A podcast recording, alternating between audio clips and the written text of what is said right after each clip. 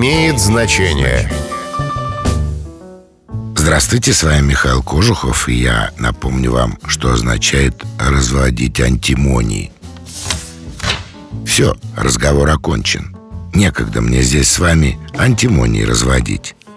Сегодня это означает болтать, вести пустые разговоры, соблюдать излишние церемонии в отношениях. А вообще-то выражение произошло от латинского названия сурьмы – антимониум, который использовали в качестве лекарства или косметического средства, предварительно растерев ее, а затем растворив. Сюрьма плохо растворяется, поэтому процесс был долгим и трудоемким. И пока она растворялась, фармацевты вели бесконечные разговоры. Делайте дело, не разводите антимонии. С вами был Михаил Кожухов. До встречи. Имеет значение.